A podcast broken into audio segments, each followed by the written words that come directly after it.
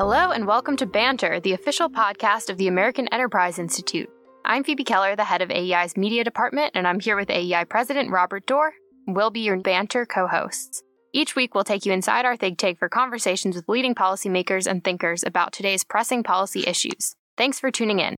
Joining us today on Banter is Brad Wilcox, who's a non-resident senior fellow with us at A E I, where he directs the Home Economics Project, which began in twenty thirteen and explores the links between family and the economy. He's also a professor of sociology at the University of Virginia, where he directs the National Marriage Project, and a senior fellow at the Institute for Family Studies. He's been a research fellow associated with Yale University, Princeton University, and the Brookings Institution. He's the author of When Marriage Disappears: The Retreat from Marriage in Middle America. Thanks for joining us on Banter, Brad. Uh, great to be here this morning, Phoebe. Phoebe, I, I'm very happy that we have Brad with us. He and I have worked together for a long time. When I first came to A I eight years ago, he was one of the very, very first scholars that we did things together on, and on our on our work intersects. And so this is one scholar who I actually may know something about their subject matter expertise. Uh, and so I'm really pleased to have Brad with us this morning. And I and I did want to say, uh, start out by by asking Brad, you know, Phoebe, we lost a really great uh, American scholar this year in Sara McLanahan, who was a sociologist at Princeton. And she did work in the area that Brad and I work on concerning families and family formation. And uh, Brad, I wondered if you just tell tell Phoebe and tell our listeners what was so great about Sara and, and what was the key to her work. Yeah, thanks, Robert. Uh, Sara McLanahan was my, you know, my mentor at Princeton in family scholarship. Um, I had a, a seminar with her at Princeton. She was one of my dissertation advisors. Um, and, you know, she was, I think, striking in a number of respects. She was, I mean, very kind of, uh, uh, you know, very attentive to her graduate students, including me, and in helping us to kind of get our um, our scholarly careers launched. Uh, but I think beyond that, she was kind of exceptional in her um, commitment to open inquiry and to, you know, intellectual freedom. I can remember both in kind of in the seminar that we had, I was really the only conservative, you know, weighing in on family issues. And, you know, she made it very clear that my voice was welcome at the table. And I think she was actually pleased to have someone kind of raising some different perspectives, you know, in the seminar context. So that was kind of a, a fresh Um, experience at Princeton. I had another professor at Princeton whose name will remain nameless, who kind of encouraged me after I was participating to be more, quote, reflexive about my my perspective. That was, you know, she was trying to, trying to actually encourage me to sort of not articulate a, a dissenting perspective. So Sara was very different from that. And of course, I think what was also important about Sara was that she really was committed to kind of following the, the data where it would take her. And, you know, she was, of course, a, a divorced single mother in the seventies, went to grad school at U T Austin, then went to teach at, at Wisconsin and then Princeton. And in the course of doing research, you know, year after year after year on family structure, came to realize that the impact of single parenthood on kids could not be ascribed just to money, but also to some of the dynamics that follow from, you know, from having single parent families in terms of family instability, in terms of kids being exposed to more, you know, moves from one home to the next, um, you know, the absence of a father.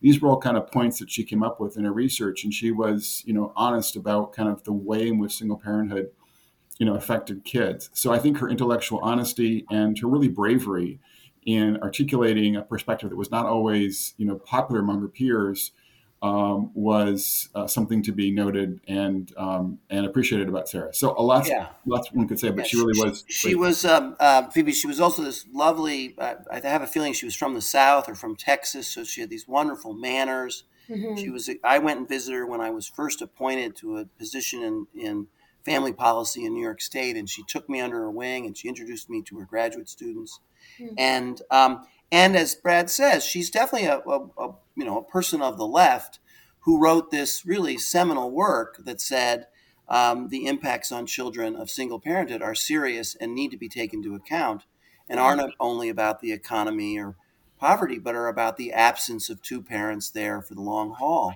And that was uh, you know just a decisive piece of literature that Brad and I could cite and others could cite about why we should do more to encourage married two-parent families and not ignore that dynamic in the proper um, raising and developing of children. Um, she and she admitted it. She stood up to it. She didn't back down from it. When the data showed her that that's what her conclusion should be, she she went with it. Um, I remember when I was at one of these seminars that Brad and I have to go to, Brad much more than me, surrounded by all these academics, and and Sara was not there.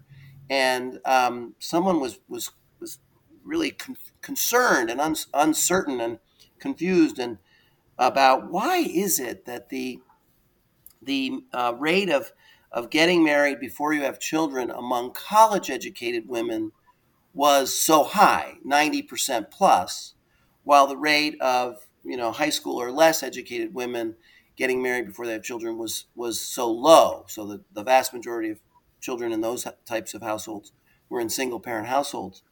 And there was some, why are they, why are they, these practices so divergent? And I blurted out, uh, because the, the, the less educated women haven't read Sara McLanahan.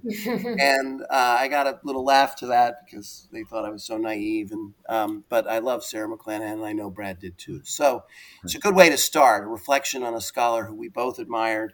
Uh, we didn't agree with her on everything, but she was uh, true to herself and, and true to the data. Um, and she's also just a lovely, uh, honest, decent person. So we miss her very much. Um, so, uh, Brad, let's just talk about that. Or do you, do you feel that the the the it, it's settled it, across settled in America that um, and in that uh, children do better in two-parent married families? Or are you feeling good about that settle? Meant on that that concept, or or we still have people to persuade? Uh, yeah, Robert, you know, on the one hand, I think the science is, is extraordinarily clear on this. In fact, there was a, a an, an edition of The Future of Children that Sara McLanahan, you know, edited in two thousand fifteen that kind of published a review of the literature on family structure, marriage, and child well-being, just sort of underlining all the ways in which kids benefit from having two married parents. So I think, you know, the science is is actually great on this particular topic. But I think, you know, the culture continues to move um, in elite, you know, sort of precincts to the left. And so I think it's it's often hard to articulate that truth. And, you know, many uh, academic, you know, public policy and journalistic circles. Um, so that's I think that's the challenge that we continue to face, um, that there's a kind of disjunction between elite culture here um, and and the science, you know, um But, but the irony is that the elites act right, but but talk left. Is, is that, you exactly, that yeah. No, is that a phrase you use? Right. Yeah. So I, I often talk about the way in which our elites talk left on family issues, but walk right. So, you know, what we see in the data is that about ninety percent of kids in the upper two quintiles, the top forty percent of households, are living in married families with two parents. Unfortunately, only about two thirds of kids in sort of the, the bottom sixty percent of our of our country, you know, have that same uh, privilege. Um, so, yeah, there is this kind of, I think, tension um, where our elites, I think they're trying to signal their progressive, you know, uh, sort of credentials in terms of how they talk about family in public. But when it comes to sort of how they organize their own lives in private, they recognize that marriage and kind of an intensive parenting ethic redound to the benefit of their kids. And it's not as if they won't uh, tell people how to behave in other contexts, no, that how is, to yeah, organize their life or sure. know, what to believe. And um, but anyway, uh, it is an, it is an interesting issue, and and we can get back to this issue of single parenting and the numbers and, and the extent to which um, um, lots of people, both single. single women and also married women, are not having babies to quite the extent they used to. So the number of children who are in circumstances being raised by a, a lone parent is not as great or as great as we thought it was going to be. Uh, but before I come back to that, I want to talk about something uh, that that that has also been concerning you of late, and really where I've seen a lot of your work being directed. And that was toward um, often married families. And let's just take a a married family uh, with maybe lim- not much uh, post-high school education, um, living in Dubuque or Indianapolis or Queens or wherever, um, couple kids, both incomes b- below, you know, in the fifty thousand dollars range, not high, um, but combined income getting close to one hundred thousand dollars uh, or even as high as that. Um, these families struggle too, uh, I think you believe. And I wanted to ask you, what does the federal government need to do for them? Yeah, it's a great, you know, I think, question, Robert. And I think um, conservatives haven't always been attentive to this sort of dynamic. So what we see, you know, for instance, in the work of Richard Reeves and his colleagues at Brookings is that when you kind of look at, you know, household income trends, the folks in the top quintile, the top twenty percent, have seen their real income rise by about one hundred percent um, since the late nineteen seventies. And because we've actually been more generous in many of our means-tested programs, we see the lowest quintile have seen their real income rise, you know, in real terms by about eighty percent. So, you know, it's kind of, you know, interesting, striking. But the middle class, the folks right in the middle, have only seen their income rise by about forty percent. So kind of relatively speaking, their incomes have been going up more in a more sort of stagnant um, way. And when it comes to sort of affording, as as you know, things like education, when it comes to affording things like, you know, housing, um, some of these bigger ticket items, you know, they can, I think, you know, feel more stressed and strained. And so, you know, I think one of the ideas that we've all been talking about in the last year and a half or so is, you know, can we think about a way in which a child allowance or an expanded child tax credit could be helpful to American families, and particularly to these families in the middle, the working class, who have seen their incomes, you know, grow in a much more stagnant fashion than those at the top of our income ladder, and even those are, you know, kind of. So, so staying with this family, yeah. this type of family, sure. um, yeah. you know, fifty thousand each in income, uh, approaching a hundred thousand dollars, couple kids. I acknowledge, you know, costs are expensive, things are tough. I was a family similar to that, you know, with Sarah and me when we had a couple kids. But when you're talking about a child allowance or a child tax rate, you're really talking about a, a, a tax cut. Is it a tax cut? Or would you go so far as to eliminate their federal tax obligation, leaving Social Security and Medicaid aside, Medicare aside, um, their federal income tax obligation, so they were getting a refundable tax credit that went that went down and then erased their tax burden, and then it ended up being a a, a payout to them for because the, that was created for lower income families to support earnings at the bottom. And are you extending that theory of using the tax code to provide actually over and above their tax burden? Or are you just, is this just another tax cut for the middle class? Yeah, no, I would, I'm, I'm supportive of, you know, obviously it's going to depend upon, you know, where their income exactly falls, but I'm certainly supportive of, you know, targeting working and middle class families with, you know, something like, you know, three hundred dollars per child, um, you know, for kids at least six and under, you know, to help them. Um, with the costs of, you know, childcare or, you know, juggling work and family, as well as sort of the costs attendant to raising kids today. So, um, so yeah, I mean, I'm certainly in favor of doing something to kind of give them more financial, um, you know, resources to um, to raise kids, and also kind of to signal that we as a society, we as a country, Um, recognize that the work that they're doing and raising the next generation is is so important to, um, you know, to America. So that, that's sort of one. But I would also kind of would say that it's important too that we have to understand and appreciate that the left, I think, has a very clear agenda um, on this question of families and and sort of care for the youngest kids. You know, Senator Warren, even you know uh, President Biden, his his administration have been very clear in sort of saying that w- the way they want to address the sort of financial challenges that many middle and working class families are facing is to give them free or effectively very low cost childcare, and um, you know no recognition that most American parents don't want to place their kids in institutional care. Most American parents would prefer either that one parent um, takes care of those young children, or that you know a grandparent, for instance, takes care of, of those kids.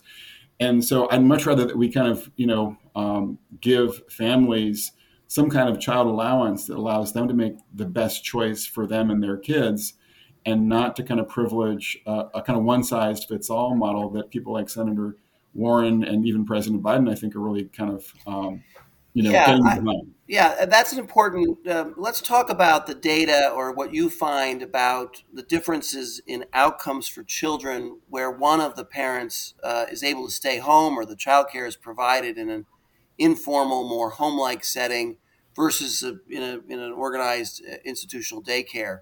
Uh, do you, do you, what's your, what's your take on that?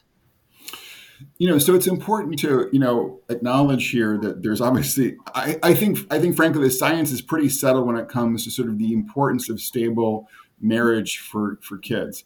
I think when it comes to sort of the science about sort of childcare and kids' outcomes, there's a kind of a more robust debate. Um, but as I read that that literature, what I see is that, you know, kids kind of, in, particularly in that first year of life, in kind of in infancy, so to speak, um, really benefit from having an intense, um, you know, connection with their primary caregiver, which is usually their mom. And so, you know, by contrast, um, kids, particularly infants who spend more than thirty hours, you know, a week in some kind of institutional care setting, um, are more likely to experience, you know, social and emotional problems, you know, down the road. Um, toddlers who go to, you know, institutional care have higher levels of cortisol, which is, of course, a stress hormone. So there is a kind of, I think, a, an emotional and social risk that we see with placing, you know, infants and, and young children in extensive non- Uh, family care, you know, outside of the home. And so I think public policy should be geared towards giving families the ability to choose to have, you know, one parent at home or, you know, again, having a grandparent, um, you know, care for uh, young kids at home as well as, as an option. Yeah. And I, and, you know, I want to just in, sure. give my yeah. perspective in the public assistance co- context, you know, in providing childcare aid um, to low-income Americans, including lower middle-class Americans. I've always supported the voucher or the cash assistance of some sort that lay people some choices, as opposed to the requirement that they attend a certified daycare center. It just gave the families more options. Um, but but again, going back to those middle class families, you know, with those incomes, it this this tax benefit, which is what it is, or right, sure, um, which could eradicate their income tax burden completely, right, um, not do away with payroll taxes. Is in part intended so that if they wanted to, they'd be more likely to choose to have one of the parents stay home. Is that is that right? Yes, that's def- that's definitely correct. Yeah. Okay. Yeah. All right. So now let's turn just for a second on that to the another kind of family, which, as you know, among low-income Americans is more likely to be the type of family we're talking about, and that is a single mom, absent father, not in the picture, not residing with the mother. Um, and uh, receiving various forms of public assistance. And here again, is what's the data show about that kind of family and daycare versus being allowed to stay home because they receive a cash benefit? Yeah, so it is the case that sort of the story about childcare does vary by, you know, both class and family structure. So it looks like kids who are being raised in lower income, single parent homes are more likely to benefit from having some kind of, you know, um, high quality, you know, childcare uh, outside the home. And so, so it's an important, you know, caveat to the research that I just mentioned, you know, to just sort of acknowledge that it looks like um, things like, you know, pre-K and uh, things like childcare more generally um, can be more beneficial for kids who are in lower income single parent households. Yeah. So that's, That's an important qualification. Yeah. And, and how have you done in making the argument that different types of families should be treated differently by the tax code or by government policy? Well, I mean, this is where I think, you know, we've had obviously a, a kind of a, a robust debate. I mean, I've been supportive of, for instance, on the child tax credit, you know, Romney's plan to kind of basically give a very simple child allowance to, you know, almost all American families and kind of, again, let families decide um, how they're going to use that allowance. Um, but I think there are others like yourself, Robert, who would like to sort of, you know, if we're going to have some kind of expanded child tax credit, to kind of reserve it for working families. And, you know, that would be a different way of handling this. And then you would still have, you know, T A N F and other programs, including, you know, child care subsidies going to, you know, assist, um, you know, lower income families often headed by a single parent in ways that would allow them to, you know, still get assistance, but often also, you know, um, place their young kids in childcare and maintain some kind of connection to the workforce. So, Phoebe, I want to bring you in here. What question do you want to ask Brad about this sort of this sort of intellectual discussions of public policies that try to direct families or incentivize families to care for their children in one way or the other? What what's your what, what question comes to mind, or what comment yeah. you want to make? Well, I wanted to ask. Um, I know there's been a lot of coverage over the past week from the January jobs numbers about how much more challenging it's been for women to get back into the workforce after COVID and Omicron. And a large part of that does seem to be the school issues and kids continually being sent home. But I'm wondering if COVID um, and those jobs numbers specifically, how those play into your thinking about um, whether women would prefer to stay home or would like to always have a childcare option, um, just because we are seeing that gap widen. Yeah, I mean, I think, you know, COVID's been kind of a shock to the system for everyone, but particularly for, you know, American mothers. And there's certainly, I think, some mothers, you know, who have been extraordinarily frustrated about the um, kind of inability of, of schools and childcare centers just to kind of um, provide in-person education and care to their young kids. Uh, at the same time, we have seen in kind of the in the polling data, there's a growing share of moms with kids at home who would prefer to have more at-home work options for them, which kind of allow them to have, you know, a foot in the household um, on the one hand, but also a foot in the workplace as well. And then kind of more generally, what we do see in the, in this research is that kind of the most popular option for American moms is part-time work. And I think both kind of businesses and uh, policymakers and just the culture at large, including kind of the more elite journalists who tend to weigh in on these issues, I think could do more to kind of just acknowledge that there are tons of moms out there who would like to see good part-time options available to them um, that do allow them to kind of um, have, again, a foot planted in both the sort of family and work worlds. Um, yeah, I have to jump in here a little bit because um, both of you made this mistake. The caregiver does not have to be the mother, Brad, or maybe maybe you think it does. I, I don't know. I mean, seems to me the key ingredient is that there be that, that there may be a benefit from having a parent, but it could be the dad, right? There's an area where you don't want to incentivize one parent over the other, or do you? No, I mean, it's true, Robert, but I think it's, so yes, I think we're not going to have, you know, a requirement that it's it's the mother who's the one working part-time, obviously, or or at home. But I think it's important to also not, you know, kind of shy away from just the truth, which is that when you kind of do polling on this, including New York Times did a poll on this a number of years ago, you know, there are, you know, dads who like to be at home full time, and there are obviously plenty of moms who want to be working full time.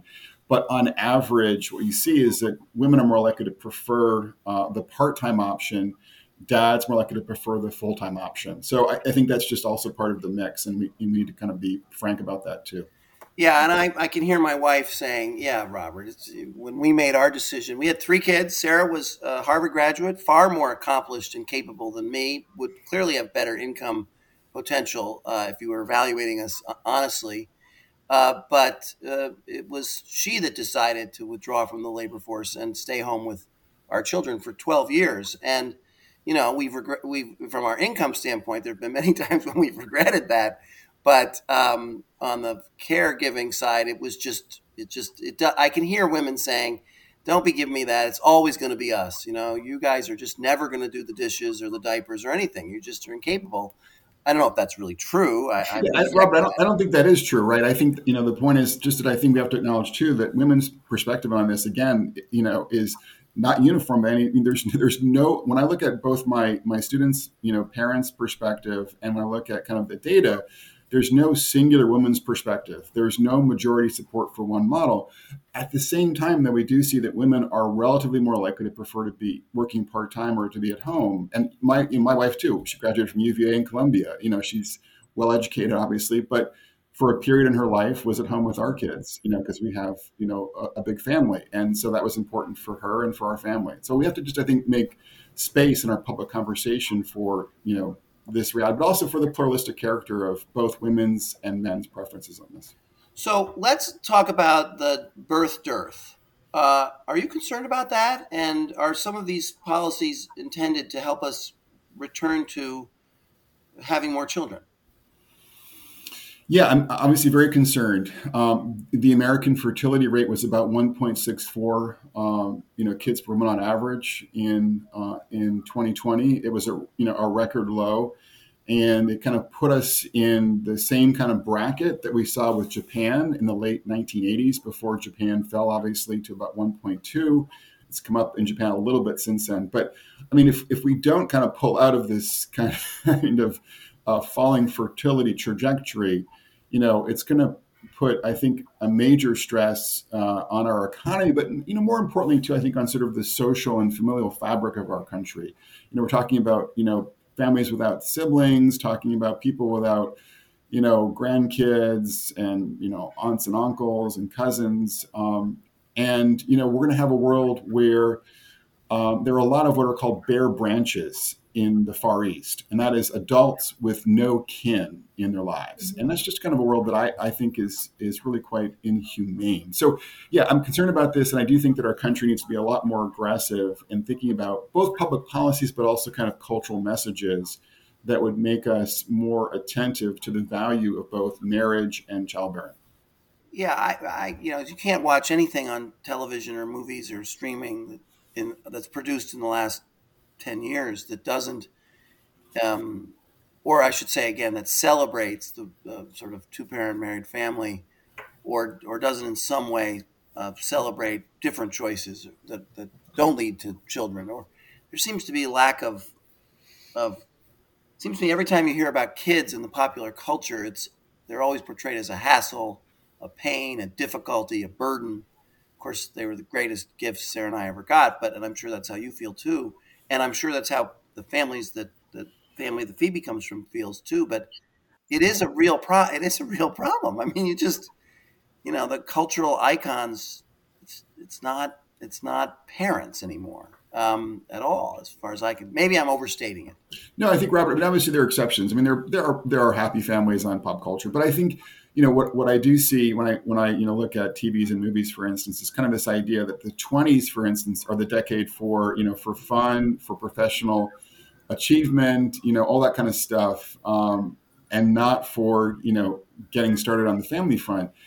And, you know, also you look at Pew data, what you find is that most young adults think that their job, their work is going to be their primary fulfillment.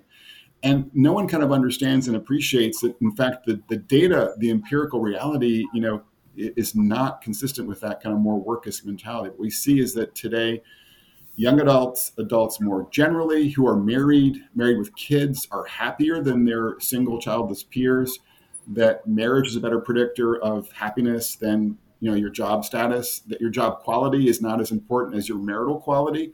So, you know, Aristotle said that we're social animals, Robert. And, you know, I think too many Americans don't appreciate that your family and your friends end up being a lot more important for you than, you know, the degree on your wall or the money in your bank account or the kind of job that you do. And so we should be, I think, doing a lot more to encourage young adults to sort of think about marriage and parenthood in, in their twenties, um, rather than to kind of always put the premium on um, on on work.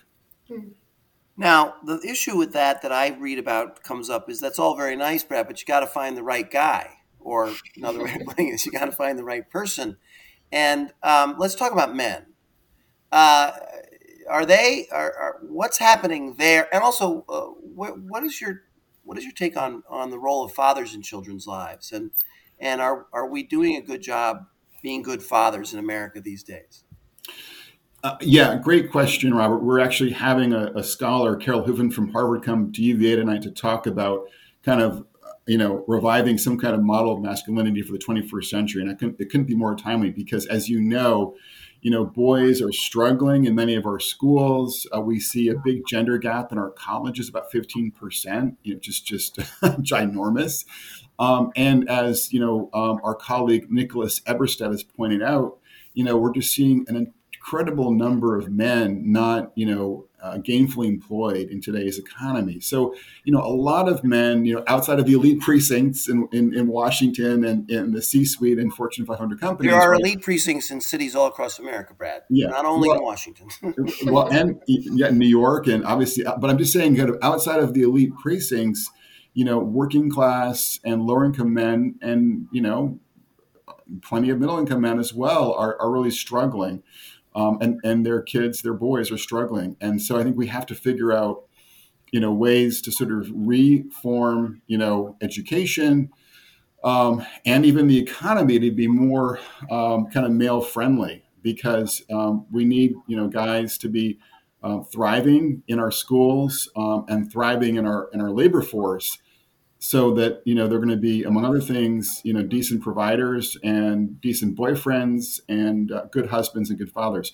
Now, in terms of how men are doing as dads, well, I think, you know, again, in sort of the upper middle class homes, you know, I think, which tend to be stably married, you know, dads are often more engaged than they've ever been, you know, historically speaking. And so that's that's all to the good. Um, but as you kind of go down the class ladder, as as you know, uh, Robert, what we see is that there are large numbers of middle class, especially working class and poor families where dads are absent from the home and where they can't kind of give their kids, including especially their, their sons, the kind of um, attention and modeling that increases the odds that those boys will flourish. And we have seen work done by David Autor, for instance, at M I T, um, and by Raj Chetty as well at Harvard, indicating that young men from working class, middle class, poor families, you know, raised without their dads are struggling more in both, you know, in school and in the labor force as well. When I listen to you talk that way, and, and I, I've heard this, and I, I know this work, and I've worked in this, I've done more dad programs than anybody and, and helping get fathers involved in children's lives. But um, I'm thinking of Jordan Peterson. I just want to have a little break here. What is your take on his attractiveness and his his message? Uh, you know, he's, he's, he's had quite a big run, then he sort of took a hiatus for a while, but he's out there. And are you a Jordan Peterson fan? And And and what do you take on that? Yeah, Robert, it's a great question. You know, I, I was talking to a guy um, at my local fitness center um, who runs the sort of the um, the coffee bar, and somehow actually someone else was there, and she was mentioning Jordan Peterson, and his eyes just lit right up. And uh, this guy, turns out he's a, a young uh, single dad, um, and just acknowledged he was he was kind of really struggling with kind of his path in life. And he started listening to Jordan Peterson, and you know has been really inspired by Peterson to kind of you know to you know metaphorically make his bed in the morning. Um, pull up your socks. His, My father yeah, used to say, "Pull up right. your socks." get get his life together. He's going to go hear Jordan Peterson speak later this month in Washington D C. I mean, he's. He's not conservative, he's not religious, but he kind of was just looking for someone to kind of give him some direction about how to live his life, how to be a man. And I think, unfortunately, in our culture today, there, there are too few voices that are giving young men and teenage boys a kind of constructive, concrete message about masculinity. So I think, you know, Jordan Peterson has had a lot of, you know, good advice that he's dished out to our teenage boys and to our young men, and, I, and I'm grateful to him for that. I think the main area where I would disagree with or say that he's kind of fallen short is his message, I think, is too individualistic. Um, it's all about kind of what you've got to do to, you know, kind of pull yourself up by your own bootstraps. And I think we have to acknowledge and appreciate that, you know, our civic institutions, our families, uh, even our public policies kind of need to be revamped in ways to sort of strengthen. Um, yeah, you would never hear from Jordan Peterson, well, you know, these individuals are struggling and what it needs is another tax credit, or we just got to give them more money. And, and that, that would not be his shtick, I don't believe. Um, exactly. But right. But I think, you know, you know, speaking just personally for a second, I think, you know, um, I'm, I'm Catholic, and I've certainly heard, you know, guys in my world kind of call me to account on any number of fronts, right. In terms of like getting my act together, you know, to do X or Y or Z, you know, better. So I, I think that sort of the social piece, right, is not adequately articulated in Jordan Peterson's yeah. writing and speaking. We all we all need kind of a, a community to sort of wrap around us to be better boys and better men. Okay, so last question, then we'll finish in, on this. But but so now let's go back to the the the low income, you know, not middle class, but poor community and outside Richmond or in Richmond or near Charlottesville, I presume. And individuals that are receiving families, probably single-parent families, because they're largely, we're talking about poverty neighborhoods, um, they are receiving various forms of government assistance. Um, and um, and then there's these other institutions that are in the community. Just take a hundred of those single-parent families.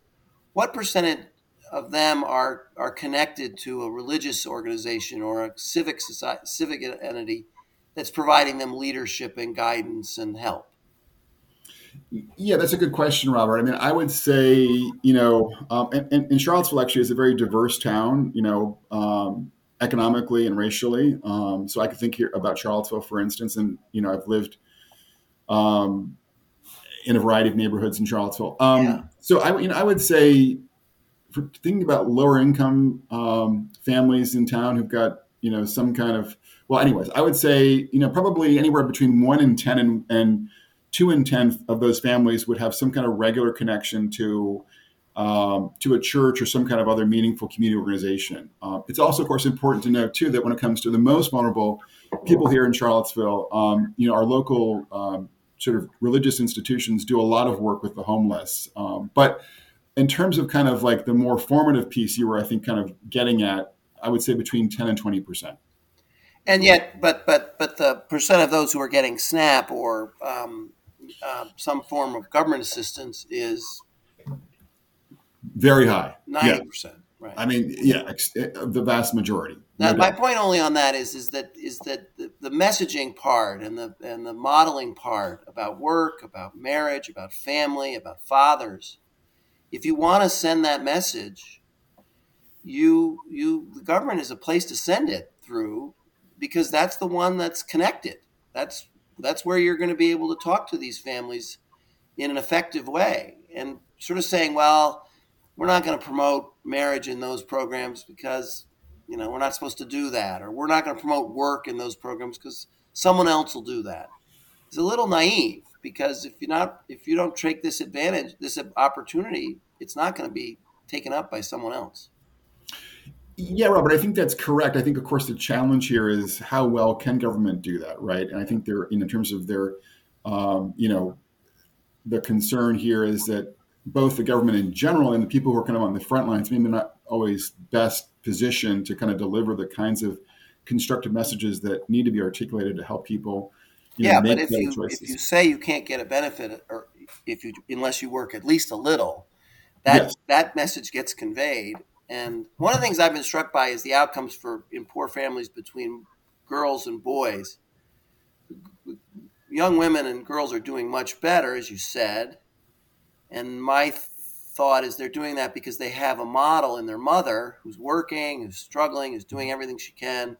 Right. The boys just don't have that. But if you make, if you take the mother's modeling of work and, and effort and, and, and striving away, then then both groups are going to be doing bad. So I just really feel that work is an important value to promote in, in all families. Yeah, I mean, I, I think up to a point that's correct. Um, and, you know, I'm open, you know, to the kind of, I think, maybe revisions you might propose to the child tax credit, that Oren Cass has also kind of made a similar point in his family income supplemental credit as well. So on that particular question, I'm open, you know, for new proposals to kind of, you know, think about this. Um, I think we're, you know, the right now needs to be more aggressive. And I think where some of our colleagues at A I have not been as aggressive is just sort of appreciating that there has been a kind of relatively stagnant economic story playing out for working and middle class families. And also that too many of our less educated men, men who are not college educated, have been struggling both in school and in the new economy. And we're not going to go back to nineteen fifty-five. I, I understand and appreciate that, but we can't be blind to the need to get our boys and men more um, powerfully connected to school and work, and that's to that's to their benefit, to any families that they might form, their benefit, and to our country's benefit, because we have large numbers of young men who are not connected to work, uh, marriage, family, you know, religious or secular institutions. We all know that spells, you know, from from history, that spells disaster. So I think we've got to be a lot more intentional on the right about thinking about this kind of male problem, a problem that Nicholas Eberstadt obviously has underlined, and about constructive measures we can take to reintegrate, you know, our, our teenage boys and young men.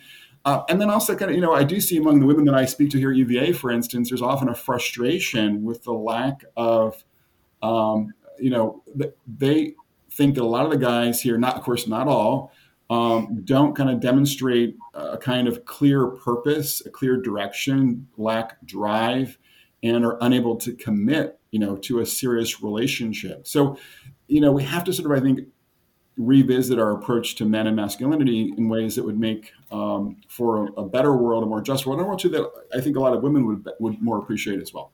So this is banter, and I want to give the uh, last word on, on that topic to my banter partner, Phoebe. And so, Phoebe, you know, do you how do you react to that, all of that? Perfect cue on the mediocrity of men. um, no, no, no. But um, I, I'm curious to just hear a little bit more about. I mean, Robert covered the the government program side, but culturally, especially because you're kind of on the front lines at U V A talking to students.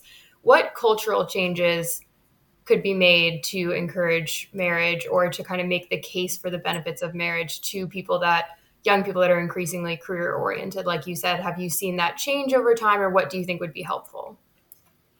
Yeah, I mean, I think part of the, the sort of challenge, Phoebe, is just to kind of get the science out. I mean, obviously, I think our schools and parents, you know, you know, are overwhelmingly focused on college and career. And so, like, the vast majority of students that I speak with have heard from their parents or gotten messages from their parents that they should not be thinking about a serious relationship at U V A, that they should just focus on school and work in the next decade of their lives.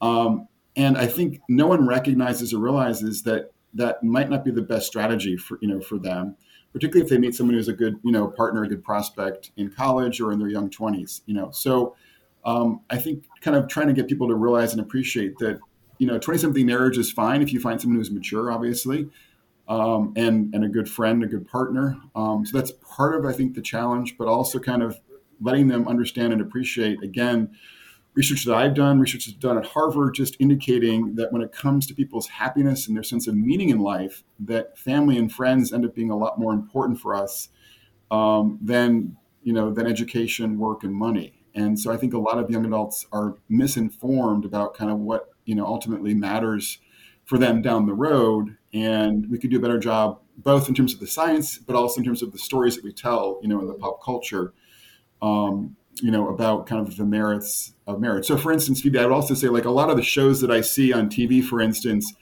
twenty-somethings are depicted as, you know, um, single or dating or living together, um, but rarely married with kids. And so there's a kind of a message that's sort of going out from, you know, from Hollywood too, that is, isn't conducive to sort of getting people to think about, you know, forming families in their twenties. I think we could kind of hopefully encourage, uh, this is a tall order, I know, but, you know, people in, in, in Hollywood and Southern California to do a better job of depicting, you know, the, the lives of twenty-somethings who are married with kids, um, who actually we know empirically are more likely to be flourishing than their peers who are not, um, not married Um, mm-hmm. yeah, with kids. Yeah. At least they are realistic in that most of them are not very happy in those shows. Yeah. That's fine. That's good. Yeah, that's, that's true. Yeah. Well, I've, I've enjoyed this conversation. Brad, do you want to say anything more that you didn't, would have wanted to say that, uh, that while we've got you, uh, that we left unsaid? Yeah, Robert, you know, one more thing, you know, we, uh, we released a report this past fall at A E I um, on the divided state of our unions. And this was a report too that was, you know, picked up by our colleague Yvonne Levine and his, I mean, Yvonne Levine and his, um, in his writing as well. And it was, you know, making, I think, two points. One is that one of the new problems I think facing us is not just sort of family breakdown, but the lack of family formation, you know, to begin with. That's sort of a new problem that some of us are worried about, um, you know, um, on the right, broadly defined. But I think another thing that kind of came out in this report is that we're seeing this growing kind of cultural and political divide, I think, potentially emerging when it comes to both getting married and having children, particularly having kids, where more conservative young adults and uh, more religious young adults are comparatively more family-oriented. Uh, more willing to think about getting married and having kids. Um, and by contrast, more progressive and secular young adults are, you know, more hesitant, more cautious about both marriage and parenthood. So we, we've seen a divide, you know, along these sort of ideological and religious lines since the seventies in this country. But I think we may be on the verge of a kind of more of a, a of a chasm. Um, if well, we already talked about the chasm in family formation between highly educated and low educated, and you're saying a new one is developing exactly by right. by division, by politics, and and religion. Yeah, that yeah. is a that's yeah. a good that that's a real that is a big issue. And, so yeah, I think the, the the question I have, and it's it's a question, it's it's an honest question, is whether or not, I mean, as you said, a lot of elite folks have, you know, been articulating very progressive ideas on family, but they haven't been doing it in their own lives. But I, I what I wonder is, if young adults today who are attending kind of progressive schools or hearing progressive messages um, from, you know, their parents and, and media and, and social media, um, they actually kind of, you know, start using the product, so to speak, right? And, you know, maybe as a consequence, much less likely to get married and have kids than their own parents were. And that would be, I think, a really new development in the American social scene. Yeah. So I'm, I'm following that issue, looking at that in some new polling this coming year. Yeah, that that that is a that, that's you know again, um, that's worth following carefully. I, I was gonna you know you always try to relate it to your personal life. I'm very lucky. I have two married sons under under twenty-eight, uh, and so, and their spouses are under twenty-eight too, and so it that hasn't. Um, I've seen, and a lot of them are getting married. But you're right. If if the, the that's just anecdotal. If the facts are that this sort of postponement of that until you're set, it's it's they're getting it's the capstone thing, isn't it? Kind of a recreation of the capstone. Explain to our audience the capstone theory. Right. So you know, when when my mom came of age in the sixties, there was a cornerstone model. You would get married in your early twenties. Um, when I came of age, and and people today were coming of age, it's a capstone model where people are getting married in their late twenties and early thirties. You know, after they've gotten their you know their education and work well underway. Um, and I think, you know, one thing I would certainly advocate for is kind of being more open to a cornerstone model where you're kind of getting married, you know, again, assuming you find someone who's a good, a good partner, mature, um, you know, great friend, um, you know, being open to kind of the cornerstone model uh, for, for those. And the cornerstone are, is a building block of your life when you really haven't right. got it all figured out or you don't exactly. think you do and you're yeah. taking a chance. But a capstone means it's all, I've got, I'm, I'm, I'm all fine. Now I can get married. You sometimes you depress me, Brad. I've got to say, you bring me down. You bring me down. Okay. Uh, we'll we'll uh, we'll we'll we'll find solutions for these problems and and move forward. Great. Thanks, guys. Thanks, Jimmy. Thanks, Robert. Thank you. Thank you for listening. We hope you enjoyed the discussion today. Please remember to subscribe and rate the podcast. Feel free to send us any feedback or suggestions at banter at A E I dot org.